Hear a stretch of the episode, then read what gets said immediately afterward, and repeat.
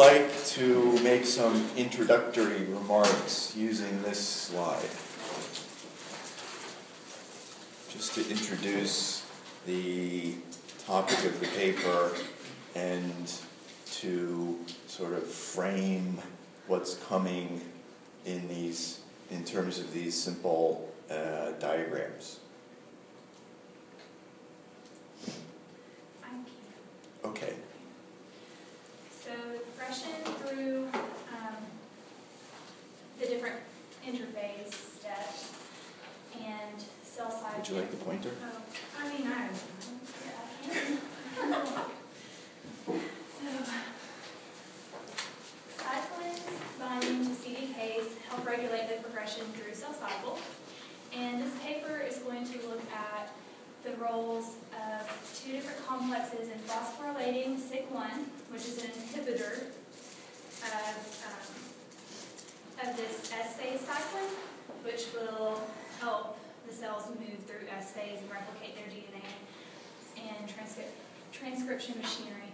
So originally it was proposed that there were six phosphorylation sites, and that those six sites they thought may happen all at once, but this paper will delve into the complexities of which complexes phosphorylate SIC1 at different times and how that will promote its degradation. Good. Um, so, so the paper, so just a few additional points. So the paper deals with a truncated form of SYK1, correct? Mm-hmm. Yeah, can you point out which that is? Delta C. Right there, okay. Um, so that that's so. What are the features of so so there are two domains in SIC1, right? And in C-terminal domains. And what are what are the features of the two domains? Anybody?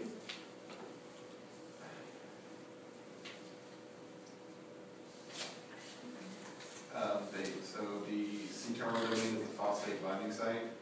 Is that right? Uh, N-terminal. Internal, sorry, yeah. And, and, it's, and it's a disordered domain. Yes. And the C-terminal domain uh, is the square domain uh, in this picture, and it binds and inhibits the uh, this particular uh, cyclin kinase complex. And so, so th this happens with a lot of uh, proteins whose levels need to be tightly regulated is they have you know one domain that is associated with a certain aspect of function, in this case binding to and inhibiting uh, a CDK, um, and another domain that is basically a degradation regulatory domain, and very often such domains are disordered. And very often those domains are replete with uh, motifs that can be phosphorylated, uh, as well as they're often replete with other types of binding motifs, as is the case with this domain. And one, one sort of feature of, or one uh, yeah, feature, or even you could say advantage of a domain being disordered is you can encode lots of information about interactions uh, in a fairly short stretch of amino acids. So in this case, uh, there's uh, what nine phosphorylation sites, and then there's I think four uh, RXL cyclin recognition motifs, all within you know a stretch of 100 amino acids or something. So there's there's there's a great deal of, of regulatory complexity that's encoded in this really short domain that's just sort of appended to this other uh, regulatory domain.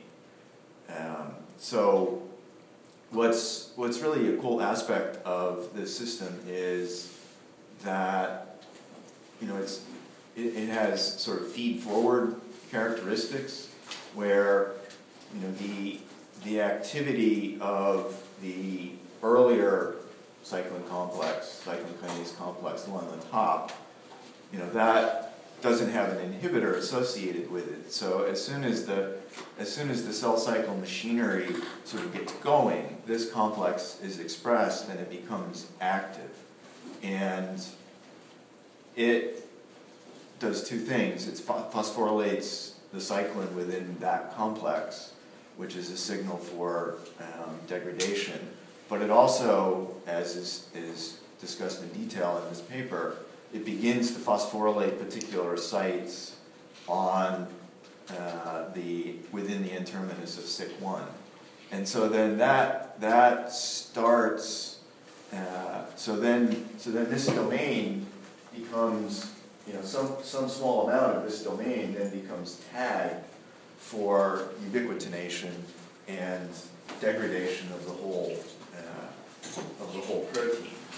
And oh, and so then you know, these complexes, the ones, the ones that are sort of released from their inhibitor, you know, they become active. So then you have not only these complexes, but these, you know, these complexes are, you know, they rise, but then they start to decline through their own phosphorylation activity that leads to degradation.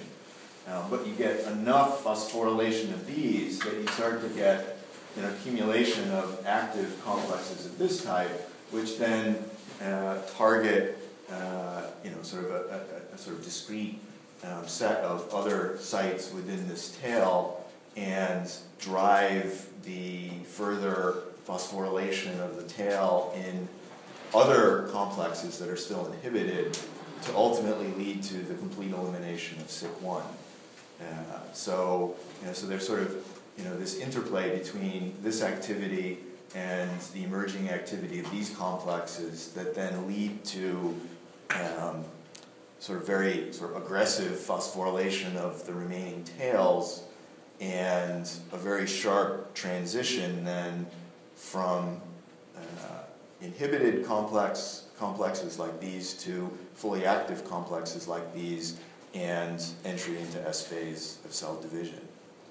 Uh, so what's so can anyone describe briefly the significance of, of these two diagrams and the differences between them.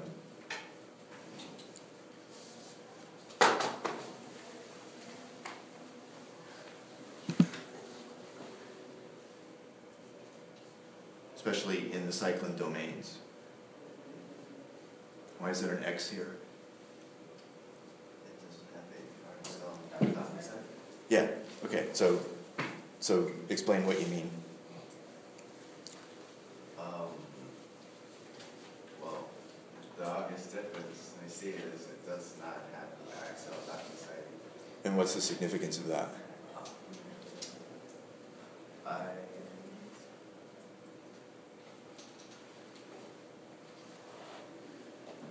can't exactly remember, but. What's the RXL docking motif for? It's for.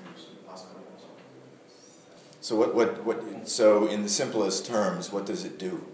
It contracts hydrophobic pockets so, um, so where, where are the RXL motifs? Here or in SIC1? They're in SIC1. How many are there? Four. And so where can those, those motifs bind? Can they bind here? No? That's why the X is there. Okay? So, uh, can they bind here? Yeah, it says so. right? So, what, what's the significance of having an, having an interaction between an RXL motif and a cyclin, like CLB5, in the context of this kind of complex? Spec- well, pardon me? To, did you say to prevent it? Uh-huh. Um, is that do you, you guys agree or disagree? That's okay, you can throw her under the bus.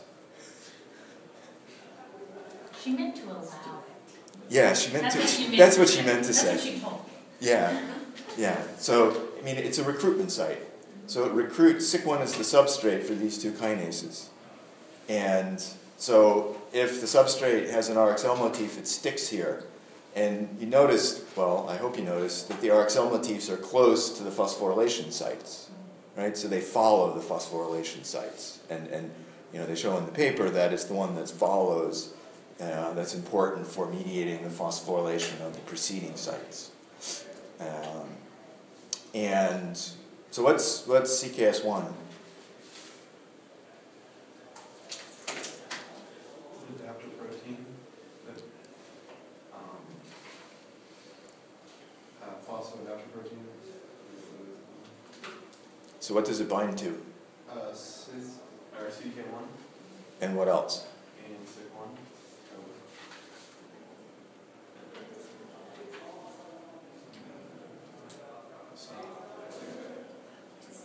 Does it bind anywhere in SIC1 or in, in specific places? Yeah, binds with serine residues. Just any old serine? Phosphorylation. Phosphorylated serines and threonines. Yeah? Uh, so, and what's the significance of that?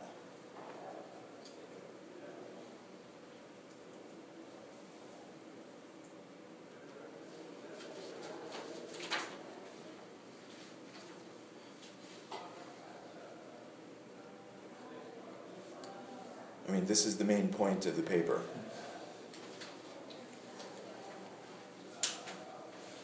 Those are like the first ones that it binds to are sort of like docking sites. And then that sort of triggers the phosphorylation of other sites on SIC1. Bingo. Yeah, so, so it, it, it, the, the docking function of CKS1, uh, or the, the adapter function, um, and its specificity for phosphoserine or phosphothreonine sites uh, is the basis for processivity. Yes? This paper is about the molecular mechanism of processivity. And it's processivity that gives rise to the sharp transition. In if you if you looked at the review paper that I came across the other day and posted up for you, um, that's this one. So here, the authors are illustrating uh, sharp transitions. So, so this, so it's this diagram. Um, it's the features of, of these individual curves in this diagram that the Nature paper is all about, providing a molecular explanation for. And uh, what they're what they're trying to explain is the basis for there being very a very rapid transition from unphosphorylated SIC1 to fully phosphorylated SIC1. And you could you could you could draw this graph uh, in, in a number of different ways. Here, the x-axis is time, but a lot of times this sort of graph is drawn with the x-axis, being kinase concentration. And so in the case of kinase concentration, it, it would sort of correspond to the emerging activity of the second cyclin, cyclin kinase complex uh, in the, that's a part of this system. So as you know, you get a little bit of, of kinase, uh, then it progressively phosphorylates uh, SIC1 molecules and very quickly, you know, so as you, as you make a small change in kinase concentration, you get a dramatic change in the extent of SIC1 phosphorylation.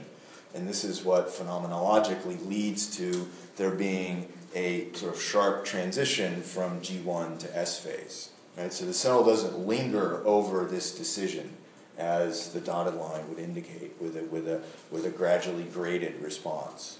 Okay, so the, so the, so in biology, you see in many, many different sort of, you know, regulatory processes, you see sharp transitions.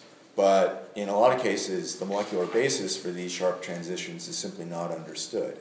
Right? So, so, so the, these are, so this paper is about, you know, it's, you know, providing a molecular explanation for sharp switching um, for this type of regulatory system. So that so it's fundamental concepts emerge from this paper about how you can achieve that sort of sharp response. Um, and it settles some issues in the literature um, that sought to explain, you know, that sought to you know provide explanations for this sort of sharp response. And, and there's, there's actually one set of papers that, that go in a completely different direction that aren't even cited in this particular paper, but we don't have time to go into that. Um, those other uh, explanations, which I think this paper kind of disproves. Um, and okay, so let's look at this. I think we've covered uh, pretty much everything. You know, so important concepts are the feed-forward nature of this, um, the you know the importance of this early activity to initiate the degradation of SIC1, which leads to uh, the generation of the early molecules of this complex that are active, that then you know exhibit you know then then you know carry out their processive phosphorylation in the way that's very carefully presented in the paper, um, and that some of the differences in the activities of this complex versus this complex, or, or the, the differences that they present, uh, arise from the difference in the cyclin regulatory partner. This one not having an RXL binding motif, which provides uh, the which which lacks the ability to recruit on the basis of RXL motifs in the substrate, whereas this one has those RXL motifs. So this one is sort of jacked up for recruitment because it's got this recruitment site and then it's got the adapter. This one only has the adapter. Okay? So, you know, I'm going to ask you questions on the exam where I'm going to want you to tell me the significance of this paper. And it's in the sort of terms we've just been discussing. And I mean, there aren't figures like this in the paper because it's a short letter in nature and they don't have the space for nice illustrative um, figures like this. But it's, it's in these general terms that I expect you to appreciate the findings in the paper, um, as well as you know the, the details at a, at a certain level. Um, okay, so who wants to take, uh, take us through uh, panel A? We will pass the pointer around.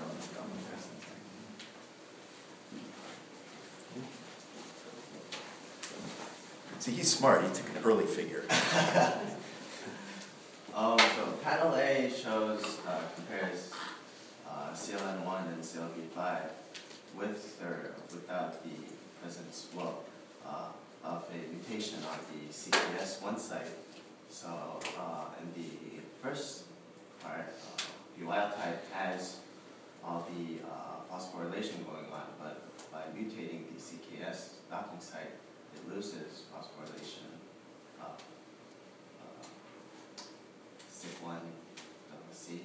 And CLB5 also has phosphorylation at the wild type, but by mutating the CKS1, it also loses the phosphorylation. So, um, does does the, the do the wild type lanes in the two parts of the figure um, do they provide evidence for processivity?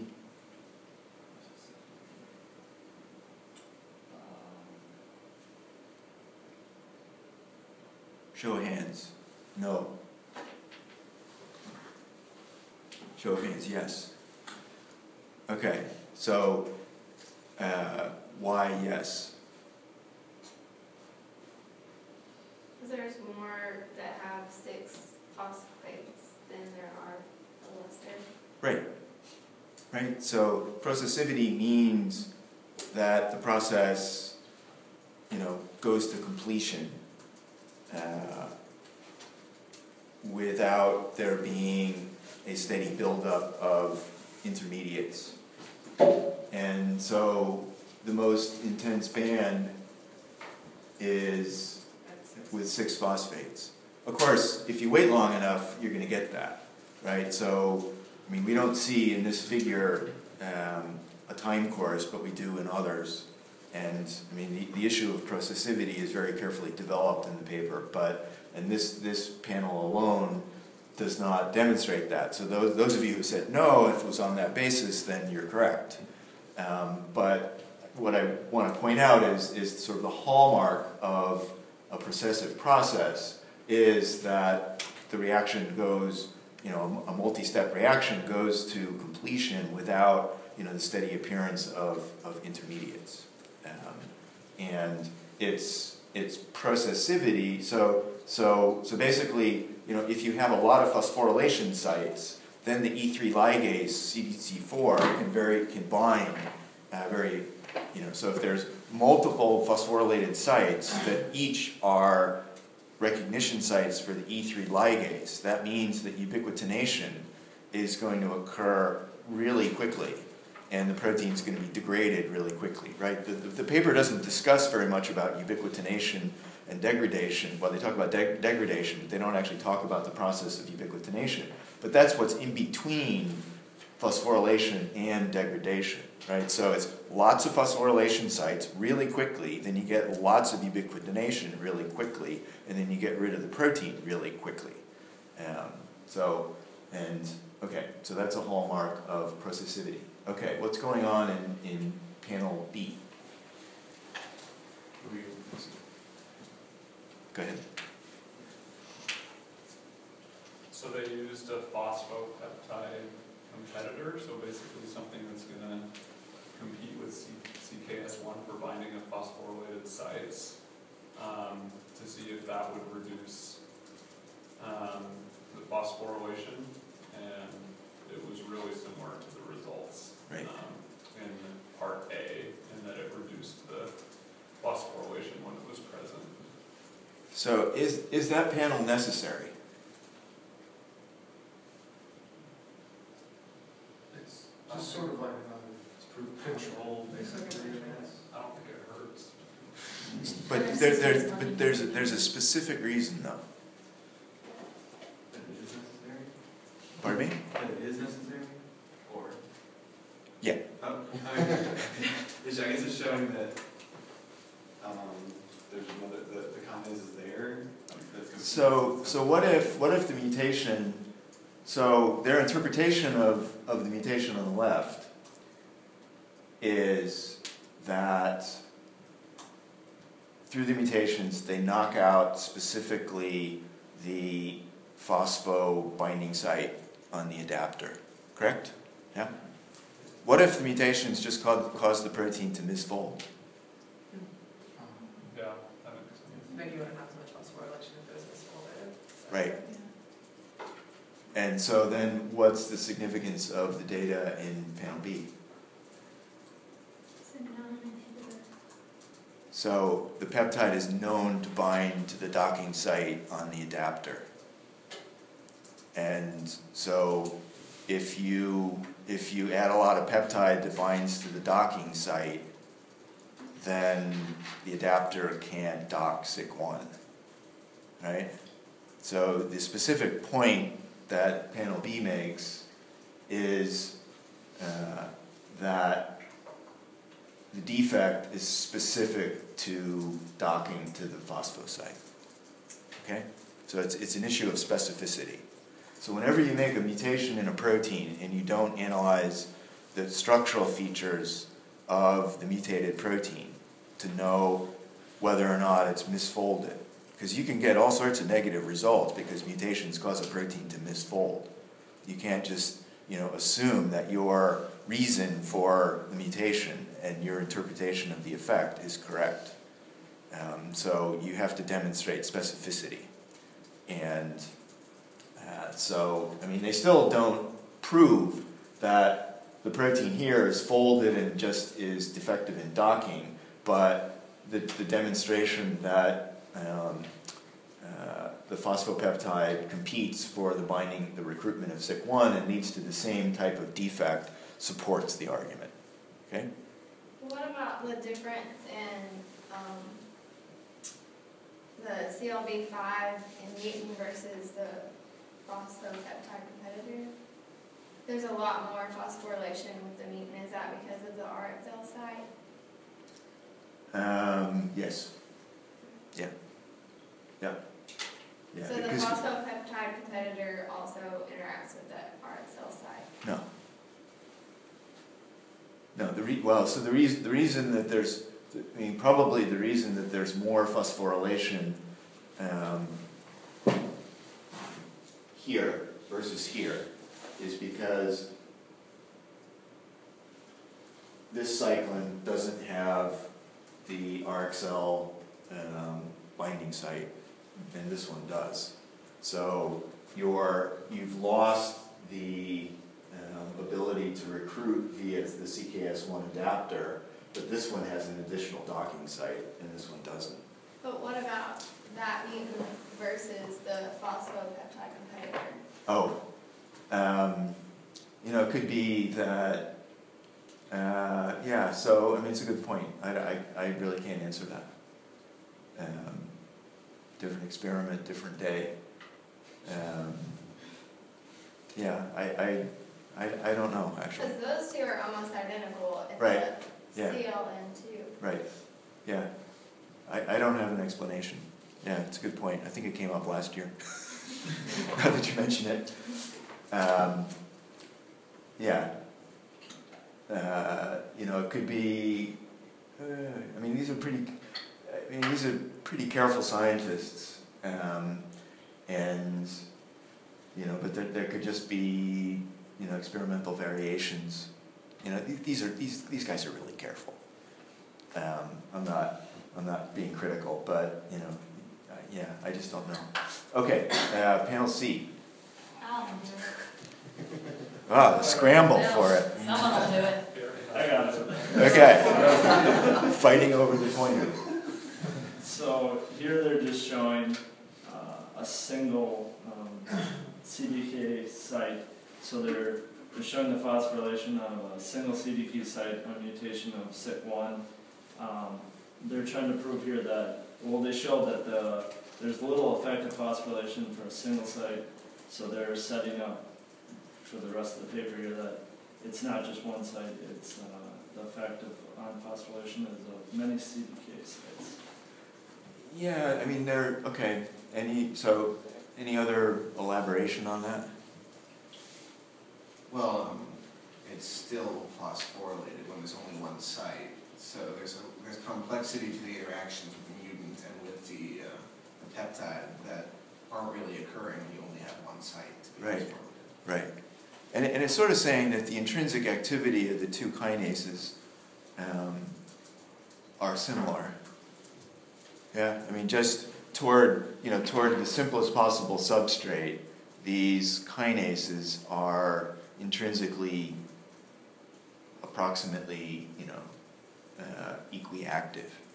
And so that difference, differences in phosphorylation patterns in subsequent figures must be due to something other than this kinase is like more or less active than the other, intrinsically as an enzyme. Um, okay.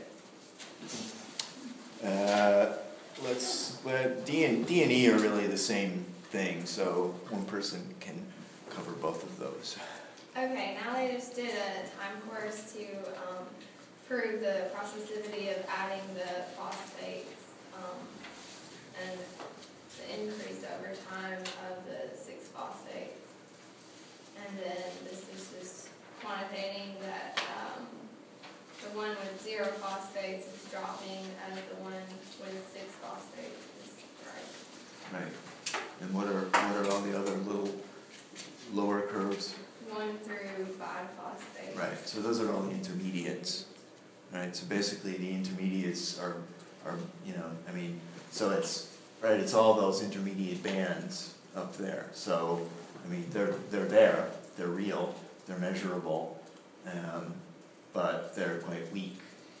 And so basically, as soon as you get an initial phosphorylation, then all the other phosphorylations occur, giving you that intense band on the top. And is the same true for the other one? Yes. Yeah. So this this is so this is the this is the proof of processivity. And then and then they say how does you know where how does it come about? Right? The rest of the paper is how this comes about. Well, this one too, it happens a little bit later, the transition, like where they cross. Yep. Then this one is only fifteen minutes, but I was kind of expecting the opposite because of the RXL side, but Yeah. Um, it's a good point. Um, and so, you know, kind of says, so, so what's, what's your, so what's an interpretation of that? So there, so so in this one, there's one type of docking site, in, in the right-hand one, there's two types. Just takes longer to get everything together. Well, Well, this one's bound to the inhibitor first, so this, the This site will be one fine. two is more free and has maybe more available phosphorylation sites um, which is, I guess, what you're saying, the opposite. is what you- yeah, so, I mean, the one on the left, so, the one on the left has CKS one. CKS one recruits substrates when there are phosphorylated serines and threonines. But at the start, there aren't any of those, right? So, so the, the initial interactions that create phosphosites are sort of typical Michaelis-Menten type interactions. Um, and then as you get phosphosites, then uh, those sites can bind to CKS1 and the process of recruitment begins. Um, so what's the case on the right?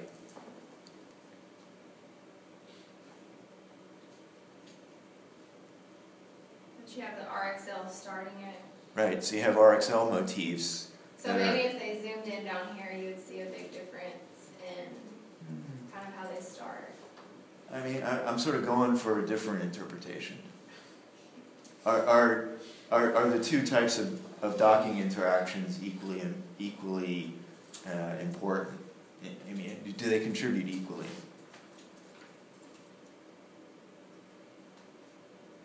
Kind of seems like the RXL interactions are kind of wimpy, right?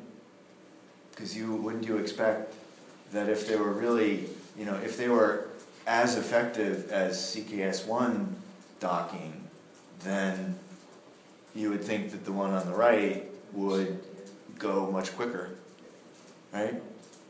So, and they, they, they, they talk a little bit about um, the RXL motifs, the sort of their strength at the end, toward the end of the paper.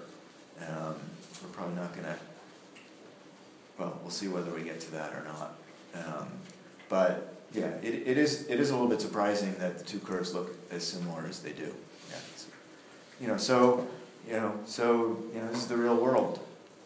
You know, you, everything. You know, there's there's complexities in the system that um, don't fit the simple explanations.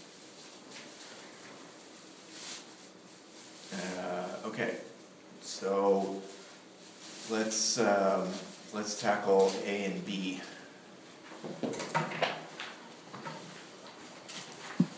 Really glad you guys are volunteering because I actually forgot to bring my names in the hat. I was trying to find the email where the Excel spreadsheet is, but I couldn't find it just in case I needed it. So So A shows all the phosphorylation sites, the docking motifs, and the phosphodiagrams in the sixth one. Um, and when you look at A and B, it shows that the sixth one, the truncated mutants with only one of the CDK sites, showed that the CLB5 CDK1 rapidly phosphorylated four sites, the T5, T33, the S76, and the S80. And specificity depended on the RLX2 and RXL3 docking sites in the SIC1 protein. And then the CLN CDK, it's the um, bottom one right here, showed a preference for the N-terminally located um, site T5 and the rate of appearance of the multi-phosphorylated species correlated with site specificity for both the CLN and CLB5. anyone want to add anything? Pretty on target. So Yeah, I mean, it, it, I mean, it, it took a little while to figure out what was going on with these reagents, right? Right, so, so the, I mean, so, so these, these guys did a lot of mutagenesis, yeah? Right, so it's, you know, so it's one, two, three, well, there's nine of them, right? Nine times, uh, what, four additional, uh, types of mutations, so nine times four is what, uh, thirty-six? So this, this represents, the top panel represents the results of, uh, well, there's the forty-five proteins. And, and then the bottom one is an additional nine, I guess. Um, lot of mutants. I mean, just the bookkeeping. Um, lot of reactions, yeah. Um, so, what's so what's the what's kind of a a takeaway me- what- you know what's an, what's an important takeaway message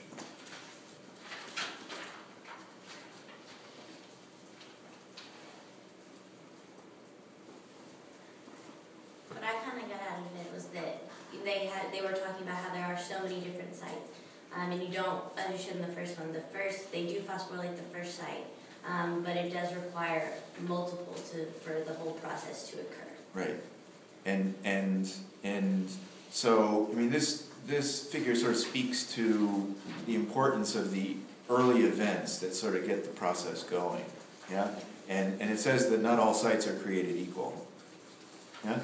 Right? So there are some preferred sites. So it's so it's it's providing you know s- sort of so it's it's it's it's it's so from this from these results we can sort of rank the sites sort of hierarchically in terms of their likelihood of being phosphorylated in the earliest stages of um, this signaling cascade yeah and okay so pass the baton and I have a quick question about the, being the Western one. Yep. If, uh, the RXL motifs are, like, provide specificity for like four specific sites, and then, you know, in the bottom one, under S sixty-nine, there's, there's, there's not a mark for anything. So, how, I mean, is So- it just from previous studies that they've learned that S sixty-nine is an important phosphorylation site? Uh, so I, I think I think these sites are defined simply by that they're either a serine or a threonine followed by a proline. Okay, so, Yeah, so CDK is classically phosphorylate serine or threonine followed by proline. So I suspect that, um, and yeah, so the, sequence is listed. So all of these noted serines or threonines are followed by a proline, right? Because 80, eight, yeah, 80 is RSPFP. Um, but it, it just means, um, or 69, where's 69? Uh, so it's, yeah, TSPFN. gotcha, So, so that's a, that's a crappy CDK site. Um, or, you know, or, you know, it could be that the site next to it is a really good one, Yeah. and right, there's like competition, and, but operatively, in the context of this particular protein, it's just a crappy site. And that's, you know, that's what this paper is all about, is really getting into the details of, you know, what are, what are, you know, what are the molecular events um, that occur, you know, what, what are the phosphorylation events that occur first, and then what are the consequences of, of those initial phosphorylations, which is what we'll learn about going forward. Um, any other comments, questions? Okay, um, who's speaking next? Ah, okay. Okay, so they measured the phosphorylation of the cyclin mutant with all the CDK sites changed to alanine, except for the triple cluster, the sixty-nine, seventy-six, eighty. And, which contains two potential paired degrons, and they saw that there was no processive uh, multi-phosphorylation of the cluster. Right, yeah, I mean, they just completely lost it, right? Yeah, but they said it could be induced by adding back a single CDK1 site. So what's, what, and, and, okay, so, so point, point, point, point to the lanes that, indicate what you just said.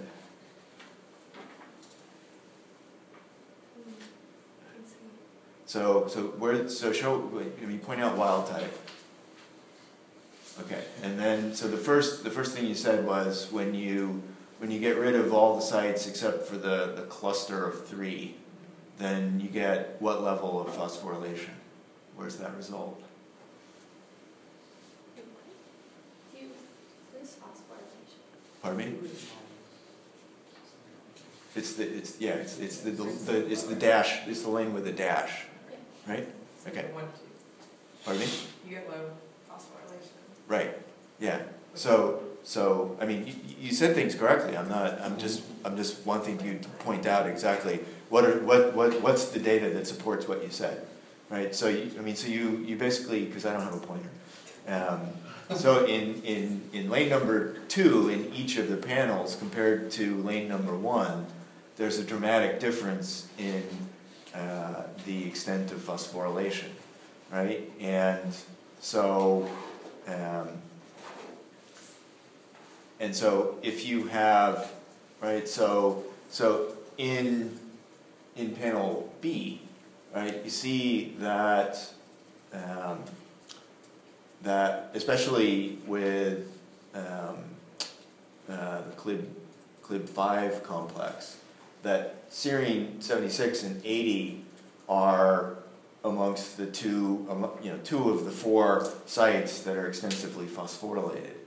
Um, so, you know, if you include those sites as well as 69, but you eliminate all the others, you mean, you might have expected that those sites would be intrinsically phosphorylated quite a bit, right? But instead, what they found was that it's not, right? It's barely phosphorylated. Um, but then, so then I'll let you continue. So what's the significance of, you know, what, so what are, what are the most sort of significant um, aspects of the lanes sort of on the right?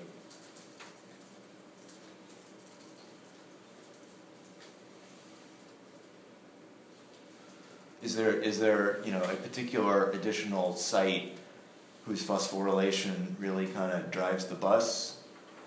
Um, or are, do they all, do all the ones that are individually added back uh, contribute equally?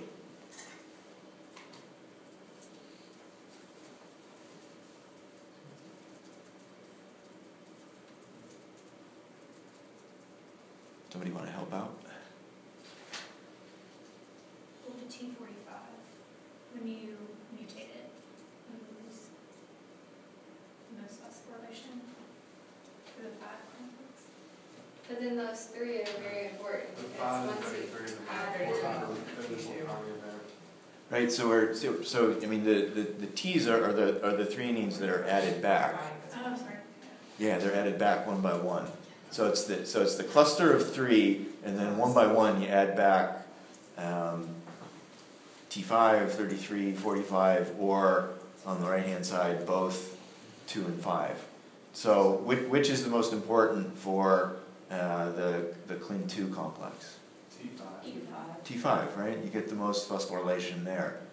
Um, why is the lane for T2 and 5 weaker? Because it can be, yeah. Could be. Yeah, could be. Yeah, so the, the enzyme, you know, sort of phosphorylates both, but but not to the same extent as when only one is there and only one of them is important, right? So the, the amount of T5 phosphorylation in the T2-5 construct may be lower. I mean, yeah, I would buy that. It's reasonable. And then what's going on on the right-hand side? T five and T thirty-three both important, because T thirty-three primes the T forty-five, T forty-eight. Um, well, but there's there yeah, but I mean remember it's just they're, they're all there's only one site Yeah. of these priming sites at a time, so we're, we don't, we're not getting into the cooperation between them yet. Yeah, I mean it just means you read the rest of the paper. Theoretically, five and T thirty-three are both equally important. Right. Yeah. And and uh, yeah, exactly. Um, and that it doesn't seem like the issue of competition between two and five doesn't seem as apparent in this example as in the left hand case. How far apart are T2 and T5 from each other? Like three? Is it just three? Uh, yeah, they're, they're amino acid but, numbers. I mean, so if they're competing competitively, if they're located so close, I mean, because when you put T2 and T5 back together in the CLB5, yeah, so. You don't see a, or, I mean, visually represented, you don't see as far of a decrease or even right. a decrease compared to yeah. two. So, I mean, do you think do you think that the that the enzyme can bind uh, that that you know? Do you think an enzyme complex can bind to the the T two and then another one bind to T five at the same time? Yeah, they, I mean, it's probably, they're probably too close for that to be the case. And so it just means when, when the enzyme, you know, it just means that the enzyme can bind to one or the other of, of the sites, But not both. but not both, probably. I mean, I think your gut feeling is probably correct. Um, in which, and, and so, but when, when there's only T5 there, then that's the only one that can be bound. I mean, of course, the enzyme's binding to all the other, you know, sites, you know, it's binding to other sites within, within the protein, um, non-productively, right? Because there, you know, I mean, it- there's RXL motifs, but there's, there's no phosphosite nearby, right? So it's, you know, it's kind of a, you know, just a scramble, uh, you know, it's just like randomly binding on the protein, and what we see, you know, so we really do get sort of true insights into preferences um, through through these you know through these experiments. I mean these these are these are very elegant experiment. The experimental design um, in this paper is is really you know sort of a tour de force um, in terms of teasing apart you know and, and of course in teasing apart the, the details of the, of the process um, or the processes that occur. I mean you, you have to sort of imagine that you know, they initially started doing experiments and, and just couldn't understand the results, and then sat sat back and scratched their heads and said, "What the heck is going on here?"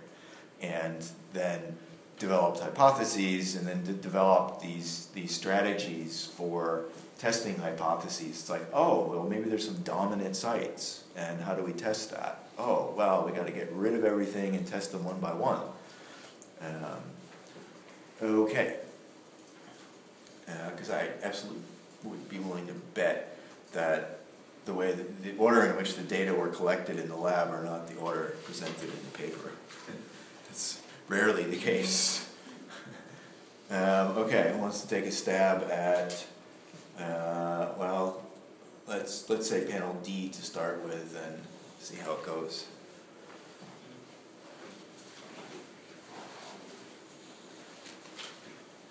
Okay, so in penalty, they, here, they overexpress, um. So this, this, so just, excuse me, just, I mean, so we just, tr- we- we just made a transition, yeah? What, transition to what? Um, to cells. To in vivo. In vivo, yeah. Yeah, yeah, and, and, and these are yeast, so it's truly in vivo, right? Because I mean, studying mammalian cells in culture is, is not in vivo, although some people would say it is. It, it ain't, it's not a mouse, it's not a human, right? But these are yeast, and this is in vivo, which is really the power of yeast as an experimental system. Um, okay, Okay, so they overexpress the cluster site here at the wild type, which is, shows, you know, viability, and when they overexpress the cluster, they kill the cells, it's lethal. Um, and so then they try to rescue function by adding in the T five site, they don't rescue function, they add in the T thirty-three site, they don't rescue function. Uh, they add in just the T forty-five site, they can't rescue, uh, viability. But when adding in the T thirty-three and the T forty-five site, they can rescue viability, suggesting that um, the T thirty-three and the T forty-five site interact to, in the function of the protein. right. Um, so what's the, what's the, what's the ba- what's the molecular basis for, um, uh, I guess lethality or failure to grow? Um, the, Sick one's not being degraded. SIC1's not being degraded. PK Yeah. aggressive is also helpful. I mean, it's just, the, the kinase is inhibited, they're not going anywhere. Um, and so what, what's a, what's a, uh, you know, sort of a, a key, um, sort of finding, uh, from, from this panel versus the biochemical results we have been discussing from the earlier figures? Could you repeat the question? Yeah. So what's, what's the significance of, so, um, the biochemical studies showed that you get quite a bit of phosphorylation for the T5 cluster, T33 cluster, but the cells are dead. So what's the take-home message? Well, A single phosphorylation is not enough. Right. So even though in, in the test tube you can get a lot of phosphorylation, that that amount of phosphorylation that you're seeing is actually insufficient to drive the elimination of SIC1 in the in vivo setting. So it means that you know maybe the threshold for you know the and it, and it so you sort of think about it. What could it be due to? Um, you know what what so i mean it doesn't say that the biochemical results are wrong but it says that you know maybe they're not fully relevant to what goes on in a cell Well, then they don't give a whole picture, you know, you can't deduce, um, how these slight biochemical changes will affect an entire organism until you look at it. right what what what, what could be what could be a, a difference pretty sim- a simple difference that could possibly explain the difference in sort of outcome or outcomes um, for the, the the same sort of panel of mutants. Components that are in vivo but not in a test tube that might be inhibited? Okay, that's the sort of out of the box explanation. what about one a little bit, little, one that, that's a little bit in, more in the box? No, I'm, I'm not saying, you know, mean, that's sort of unknowable, right? I, you know, I can't say you're wrong. Uh, um, it's sort of, you know, given the data, you you, you know, you can't know what you don't know. Um, but what, what about something that's a little bit more in the box? Are, are the, are the, are the uh, conditions of the biochemical experiments the same as those in the cell? I mean, are the protein concentrations the same? Right? I mean, the concent, you know, the, I mean, the, the biochemical experiments are done at concentrations to really drive the reactions.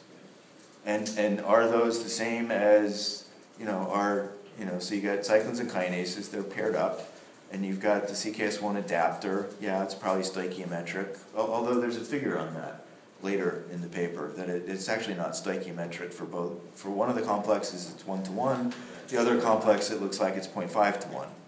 Um, and, but in addition, you don't know what the, you know, what the actual concentrations of those species are, right? Because, I mean, I mean, you're all familiar with, with, with the, the, the, the uh, equilibrium dissociation constant, KD, right?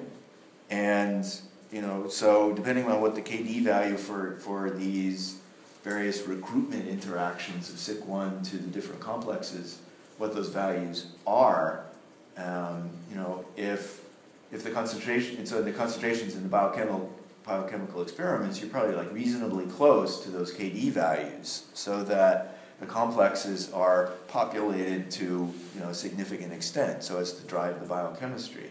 But if in the cell the concentrations are lower, then your, your, the populations of the states seen in the biochemical experiments will be much lower.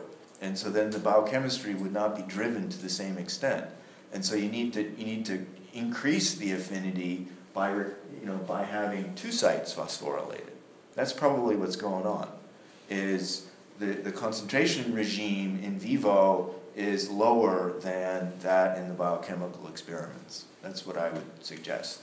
Um, and it's, I mean, it's, I mean, this, I mean, this is sort of how I make my living is doing experiments in vitro, structural experiments, biochemical experiments, and then trying to prove the mechanisms that we elucidate in vitro that they occur inside cells. And we have to, you know, very carefully do mutagenesis to show you knock out this interaction, this outcome changes, and but there, there's always this issue of, you know, are the biochemical conditions relevant to what's going on in the cell? And, and we, we have to work really hard to prove it. Like, you know, look at our papers, we have like 18 supplemental figures.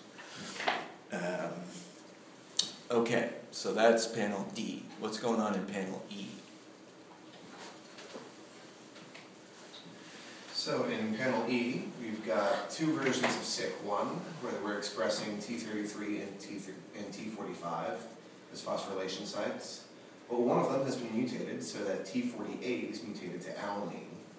And they are comparing the relative amounts of phosphorylation in this uh, one without the T48 mutation and this one with the T48 mutation. And we can see without that mutation, we have an additional band, which is indicative of more phosphorylation. So T48A is involved in these phosphorylation profiles in, with both uh, CLN2 and CLB5. Although the CLB5 bands are a lot darker, so I'd say that um, it induces more specificity for these particular threonines. Yeah, and that's, I mean, what that, what, what's, what's the difference in the, the levels of phosphorylation on the left and the right probably due to? Um, I'd say that this is probably similar to the T2 and T5 thing, where when you have uh, T45 and T48 right next to each other, um, that increases um, recognition by the kinase.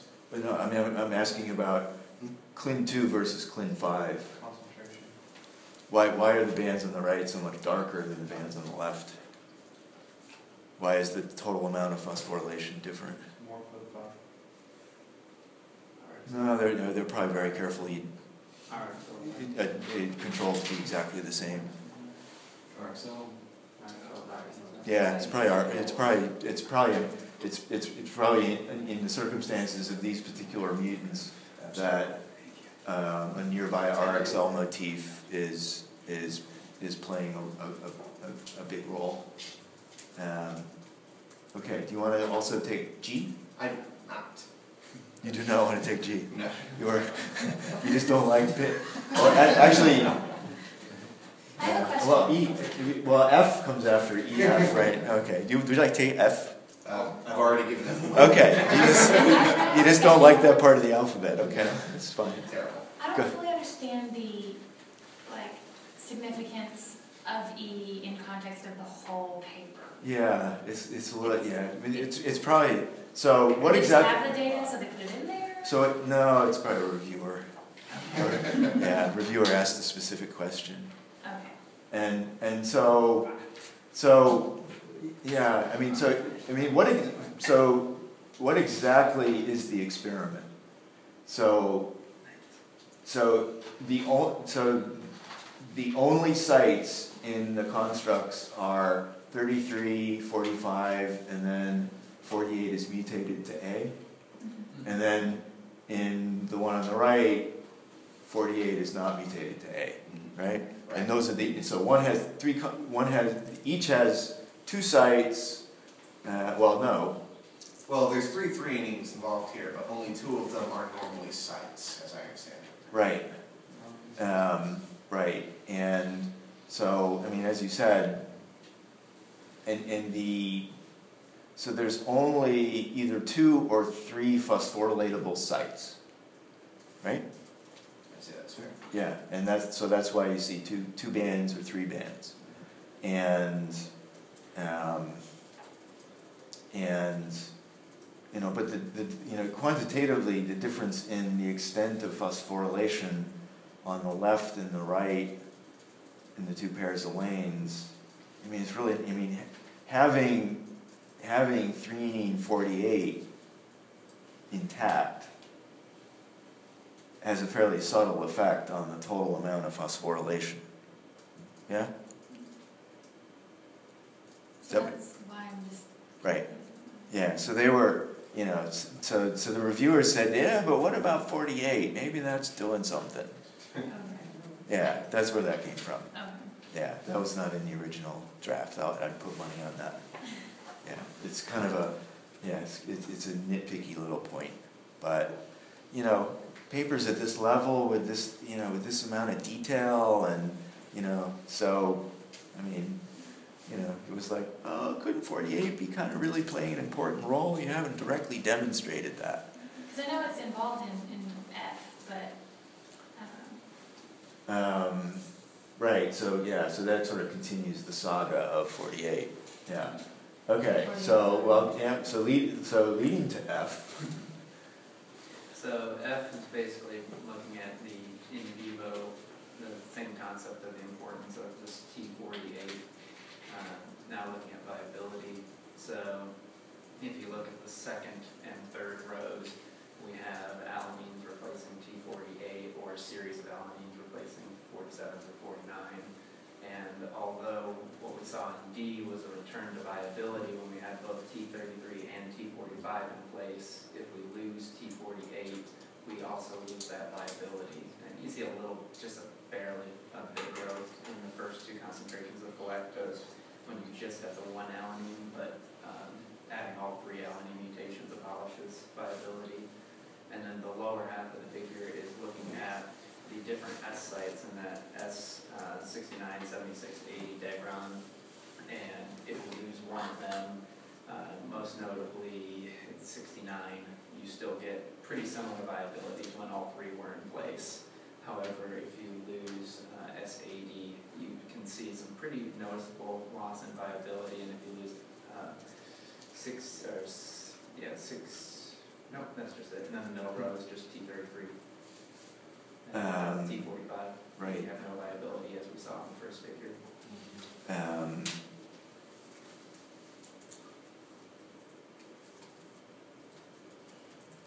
Right. Right, so, I mean, so it's, so, right, so, you- so, The double degron from T forty-eight with T forty-five is important for maintaining viability, abolish growth, but also it's, you get best growth when you have the S triple degron. Um, and of those three, it seems like, uh, eighty and, uh, seventy-six are probably more important than sixty-nine. right. And so, I just have to make sure I understand this. Um, so the only, so I'm confused by these two. I think it's kind of like before the T five and T two were, um, competing with each other. So this T48. Right, forty-eight, because T forty-eight, I mean, is it present here? no. No. Um, No, So it Well, I can't thought it be was, yeah. No, it is. phosphorylated. T forty-eight T four, T forty-eight's present. It- It's, it's just, it's just not written. If they don't suggest a mutation. Right, right, so it's, so, so T forty-eight is, is basically considered, you know, sort of a wimpy site in, in, in, throughout the paper, but They it, but it is present here. Earlier. But actually, it's, it's not, you know, it, it actually is important, because if you mutate to alanine, you lose viability, right? So, I mean, it's sort of, it's sort of confusing that they, that they use the nomenclature that they do, right? Because there's a T site there, and they're very explicit about, you know, if there's a T site there, then you list it. I guess it's a non-consensus site, so there's not a program following it, like you Uh, said. that's- Right. it's not a permanent. Ah, that's right, yeah, yeah, right, yeah, It's, let's, it's let's, better let's, explained in the text. yeah. You know, Well, yeah, that's good to read, let's see, so, um, right, so it's a TT But it's site. in- I think it's just in such close proximity to T forty-five that it's like messing up the, maybe the consensus. Yeah. sequence or something. Yeah, no, that's true. You would just get a little bit of additional hydrophobicity in that area that might assist with the people. Not much. Not, yeah, not much. Um, yeah, no, that's, yeah, I mean, so, okay, yeah, so I understand that better now. Um, right, so the T is doing something, right? Um, but it's probably not by being phosphorylated. Um, Although, but it is, right? Because in panel E, you see three bands when T forty-eight is present. And it's the only other T, right? Is the bottom band, is it like the next figure over there where you have a zero phosphorylation band as well? Because they don't label it. Yeah, that is, I couldn't tell if that was an actual. Where, where do you mean I was under the specifically? impression it was zero and one and two for the, for E's phosphorylation states. And they have a band for zero phosphorylation, but they don't label Oh, those as oh, yeah, yeah, yeah. Um, So like if you have forty Yeah, that's a good point. Um, is it, yeah, is it zero, one, and two, or is it one, two, three? Yeah, I don't, pardon me? Oh, they should Based, label based on the. Yeah, they should have labeled it. Like Um, on proline and kind of what they're talking about Yeah. in the text. it It's, makes it it's seem probably, if you look at the spacing, it's, pr- you know, it's hard to say. It's probably, it's probably zero, one, two, actually. I originally thought it was two, three, but I've been swayed. Yeah, a- actually, I have been too. Yeah, I have been too. So the, the, the T forty-eight does, plays a role not by being phosphorylated, but by being a T, and playing some role in in recognition of forty-five, which I think was proposed earlier. Yeah, the hydro, hydrophobicity issue. Yeah. Okay. Yeah, because well, well, yeah, threonine and, and alanine are pretty similar, right? It's just the hydroxyl. So actually, it's probably not hydrophobicity, it's, it's an extra hydrogen bond donor. Um, but you're, you're on the right track. Uh, okay, so from F to G, who wants to do G?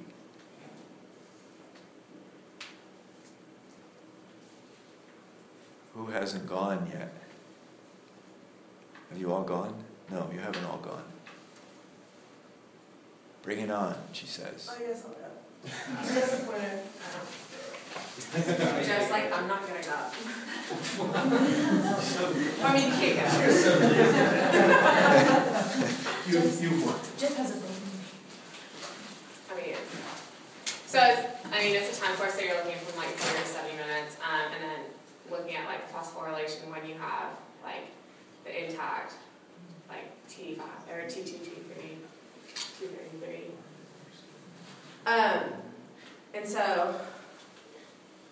So Okay. this is, okay, so, um, are these biochemical experiments in vitro or are these results from cells?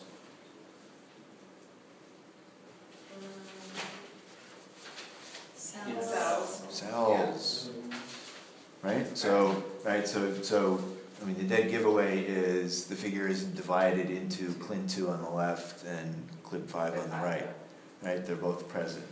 And so they're, you know, so they're, they're now trying to relate the, you know, because previously, you know, up till this figure panel, they have either studied the biochemical process, processes in vitro with, you know, recombinant isolated reagents, um, or they've studied cell viability. Um, uh, at this fairly gross level. And then now they're uh, interrogating uh, phosphorylation of SIC1 uh, in the cells to see if the viability results presented over here Are correlated to the. correlated to the bio, to the biochemistry, right? So, so with that, with that, you know, sort of perspective, then tell us whether the biochemist, the in vitro biochemistry is borne out. I mean, when you correlate, you're going from like ten alanine and then you tie back here, you see like a decrease in viability, but you're still seeing the like the high level phosphorylation. So where's, where's the survival, let's just start with the upper Here. left. Where's this, where's this, the cell data for that particular one? Oh, it isn't, It's they actually didn't do it. Okay, So. and then, so what's, what's the difference between the, uh, the upper left and the upper right? uh, the addition of the Degron, or the S eighty, So, a- as well as, let's see. S sixty-nine, and S eighty-six at the full length.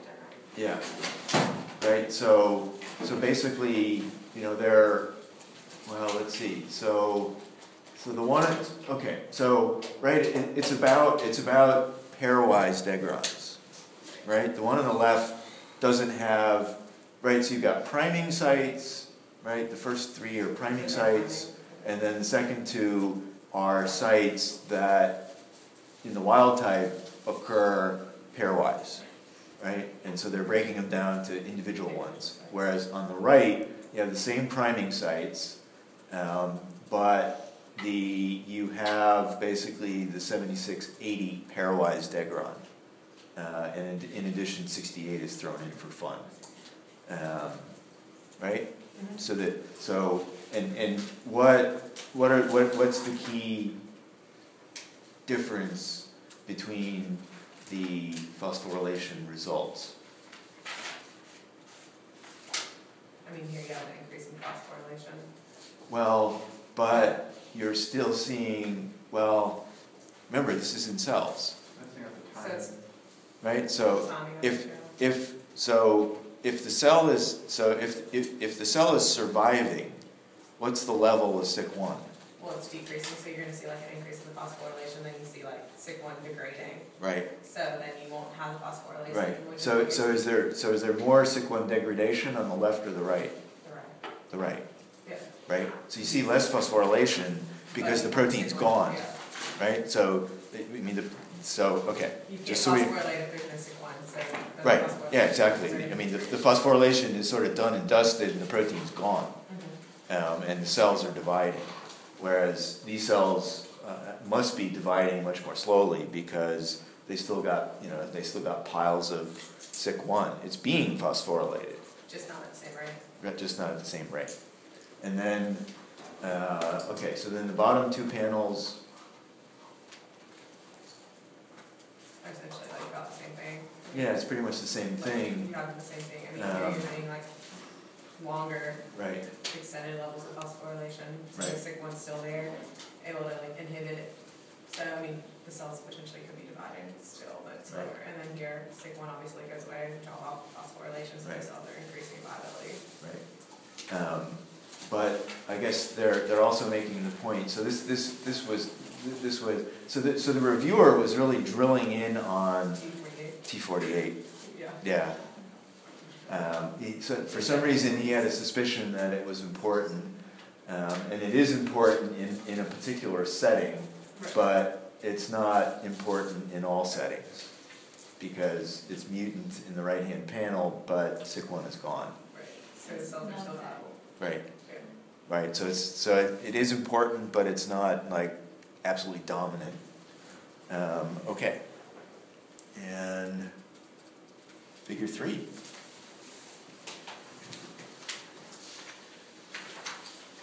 Next.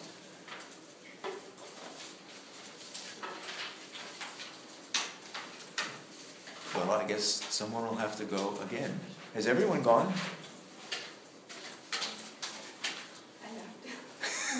Think you're the, I think you're the, the last man, last person standing. This is the one. This is Pardon me? So would you, yeah, so let's get the pointer over there. I actually, couldn't understand much, so I don't know if I can explain it. Uh, well, I don't, this is the one I don't understand super well, so let's just go for it. okay. Um, so, what we're working with is we got the CLN2 and the CDK1, they've got our cloning thread that we've been looking at. And we have our mutant here, and you're adding back these, and we're looking at phosphorylation. In the, pa- I, I don't know what pairwise, I, I'm not fully, I don't really know what pairwise means. Um, Cause it has T five and then. You one just of add another one. those. Yeah. yeah, the, the key is, yeah, so the key is, yeah, the key is in the details of what, what the, what sites actually exist.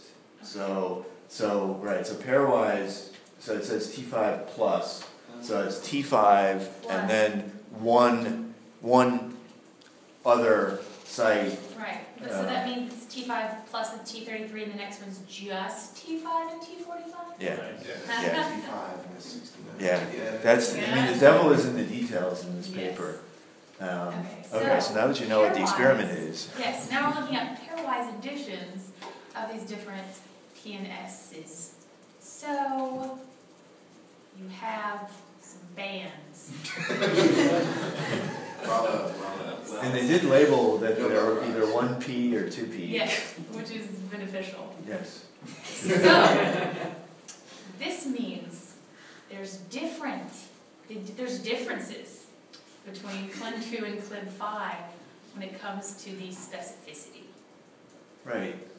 I mean, so it's basically, um, well, right, what's, I mean, what's the role of T five? The priming. The priming site, there we go, right, so, because, because, I mean, so with CLN two, T five was really the only site that got phosphorylated. Yeah. Right, if we go-. I mean, let's just go back. Uh, Yes, I thought I where is, right here, so with, with, um, CLN two, the bottom panel and B, it's really the dominant site. Um, and then on the top, uh, T5 is amongst the most um, intense early sites. So if T5 is there, then either of the kinase complexes can phosphorylate it, creating a priming site. Okay, so, So you don't really see that. so, um, and then you've only, you've only got one other site, right? So the, so the only way, so, so it's basically, well, so, I mean, the experiment is really testing the linkage of between the two. T5 priming and phosphorylation of other sites, one by one. So if it works or not. Yeah, yeah. Can T5 specifically prime for phosphorylation at 33 on the top? Yes. 45? Yes. 69? No. 76? A little bit. 80? No. Except in CLB five. Uh, right. Well, that's yeah. Oh, yeah, Yeah, I was referring to the top. yes. Yeah. Uh, in the back. Yeah, I think they just kind of figured out the T five is like necessary for function in general because it's so close to the N terminus. I mean, like, it- usually you mess up something that close to the N terminus, it messes up the whole protein, like, right? Not necessarily. Uh, Um, That's kind of how at it. Well, I mean, you know, they're so the reason, I mean, so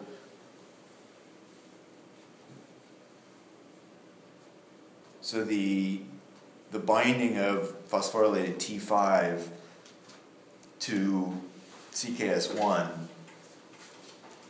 then positions downstream sites to interact with the kinase active site, right? But they're, but those sites are different distances away, right? But the, but this, this, this domain of SIC1 is disordered, it's a piece of spaghetti, right? So it's, it's, you know, constantly fluctuating. So, but what this says is, you know, in that piece of spaghetti, um, you know, in the upper panel, that not, not all sites have equal accessibility to the kinase active site. And, and also the different sites may have intrinsic um, propensities to be phosphorylated, right? So it's sort of those two factors. Um, but then, uh, but then again, for the CLB5 complexes, we see much more extensive phosphorylation, right? And, and you know, why is that? RXL. RXL, right? Right. So again, again, we see a manifestation of the um, sort of importance of the RXL motif, right? So that you know, so this is kind of you know, I mean, this is a really good illustration of that.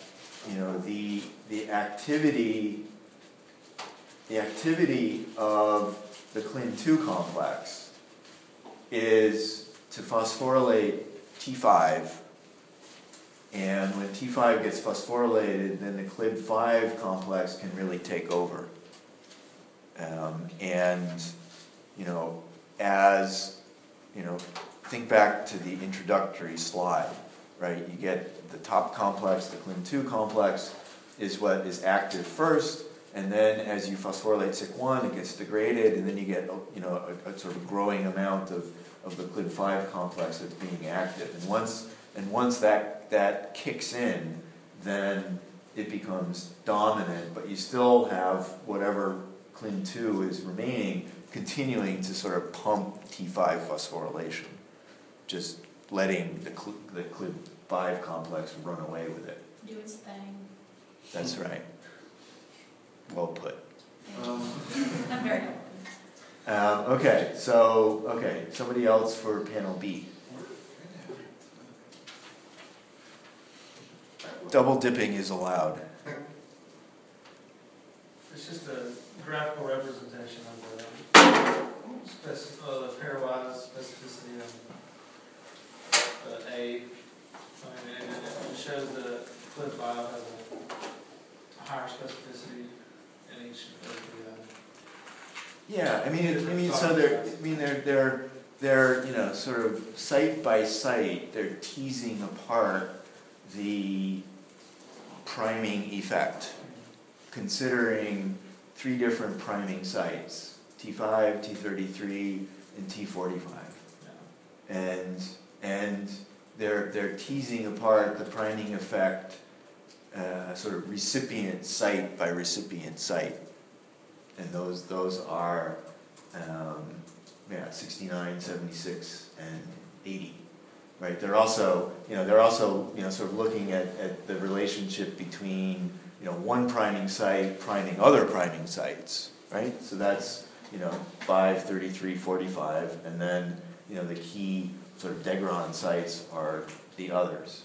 And, and, you know, so the arrows at the top just illustrate these linkages, but you're correct, uh, that the exact quantitative nature of these priming relationships differs between different kinases, with the CLB5 complex being overall the, the sort of more, um, uh, uh, well, having greater phosphorylation activity, right? So, so later it's, and it's just due to the RXL levels on the CLB5. yeah, I mean, I think that's a key take-home message is that the RXL motifs are really, you know, uh, important uh, in in the system. And then what's what's going on with C?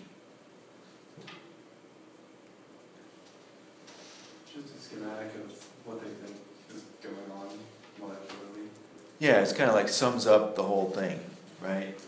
And and for so, and and wh- why are there sort of two two diagrams for CLN two and only one for CLB five? Um, Because CLN2 starts off priming T5 mainly to get the process going, it changes a little bit how it phosphorylates later. Yeah, I mean, they differentiate between like fast priming and slow priming. And there's actually a, an example of slow priming in CLB 5, but they could squeeze in the dashed arrow in amongst the solid arrows, whereas in the other one it would have, be, would have been confusing. I think arrows would have clashed, so they made two panels. I think that's, that's all that's about. Um, so they're slow and fast, although in CLB 5 it's mostly, you know, sort of equally significant, tightly coupled in a temporal sense, priming and phosphorylation, downstream phosphorylation events. Um, okay. Closing comments? I thought it was cool how they kind of showed here, like, almost like a barcode of how that phosphorylation works, and then it, it's also spatial, or not, not spatial, but temporal and, you know, has to do with phosphorylation, so time and, timing and phosphorylation. Um, well, yeah, I mean, it's really the timing of phosphorylation.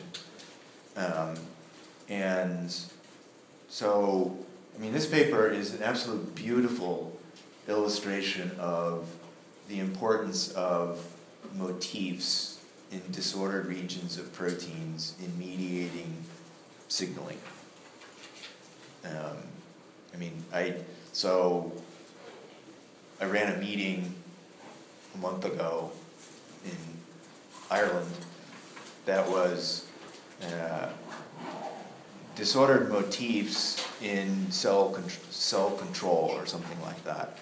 Um, and the meeting was all about the importance of short linear sequences, termed motifs, um, that are usually quite highly conserved, their roles in mediating signaling events. And Mart Loog actually spoke at the conference, um, and his, his system is one of the sort of most complex that's been analyzed at this level of detail.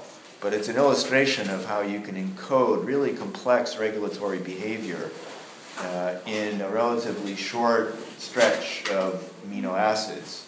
And the reason that you can achieve that is because all the amino acids are accessible for interactions with the kinases and the cyclin partners because the polypeptide is disordered. Um, so it's an illustration of you know sort of how a disordered domain riddled with different types of motifs can uh, participate in this complex regulation. And, and, and again, it's all about achieving this sharp transition to degrade SIC1 so as to allow cells to divide and survive, basically. Um, and although I haven't read in detail, I think reading, I, I, you know, having gone through the paper in this great detail, I think if you read the recent review paper, it'll probably help to solidify the main concepts in your minds. Um, so I would recommend doing that. It's not very long. Um, and anything Further? Okay. Can I have my pointer back?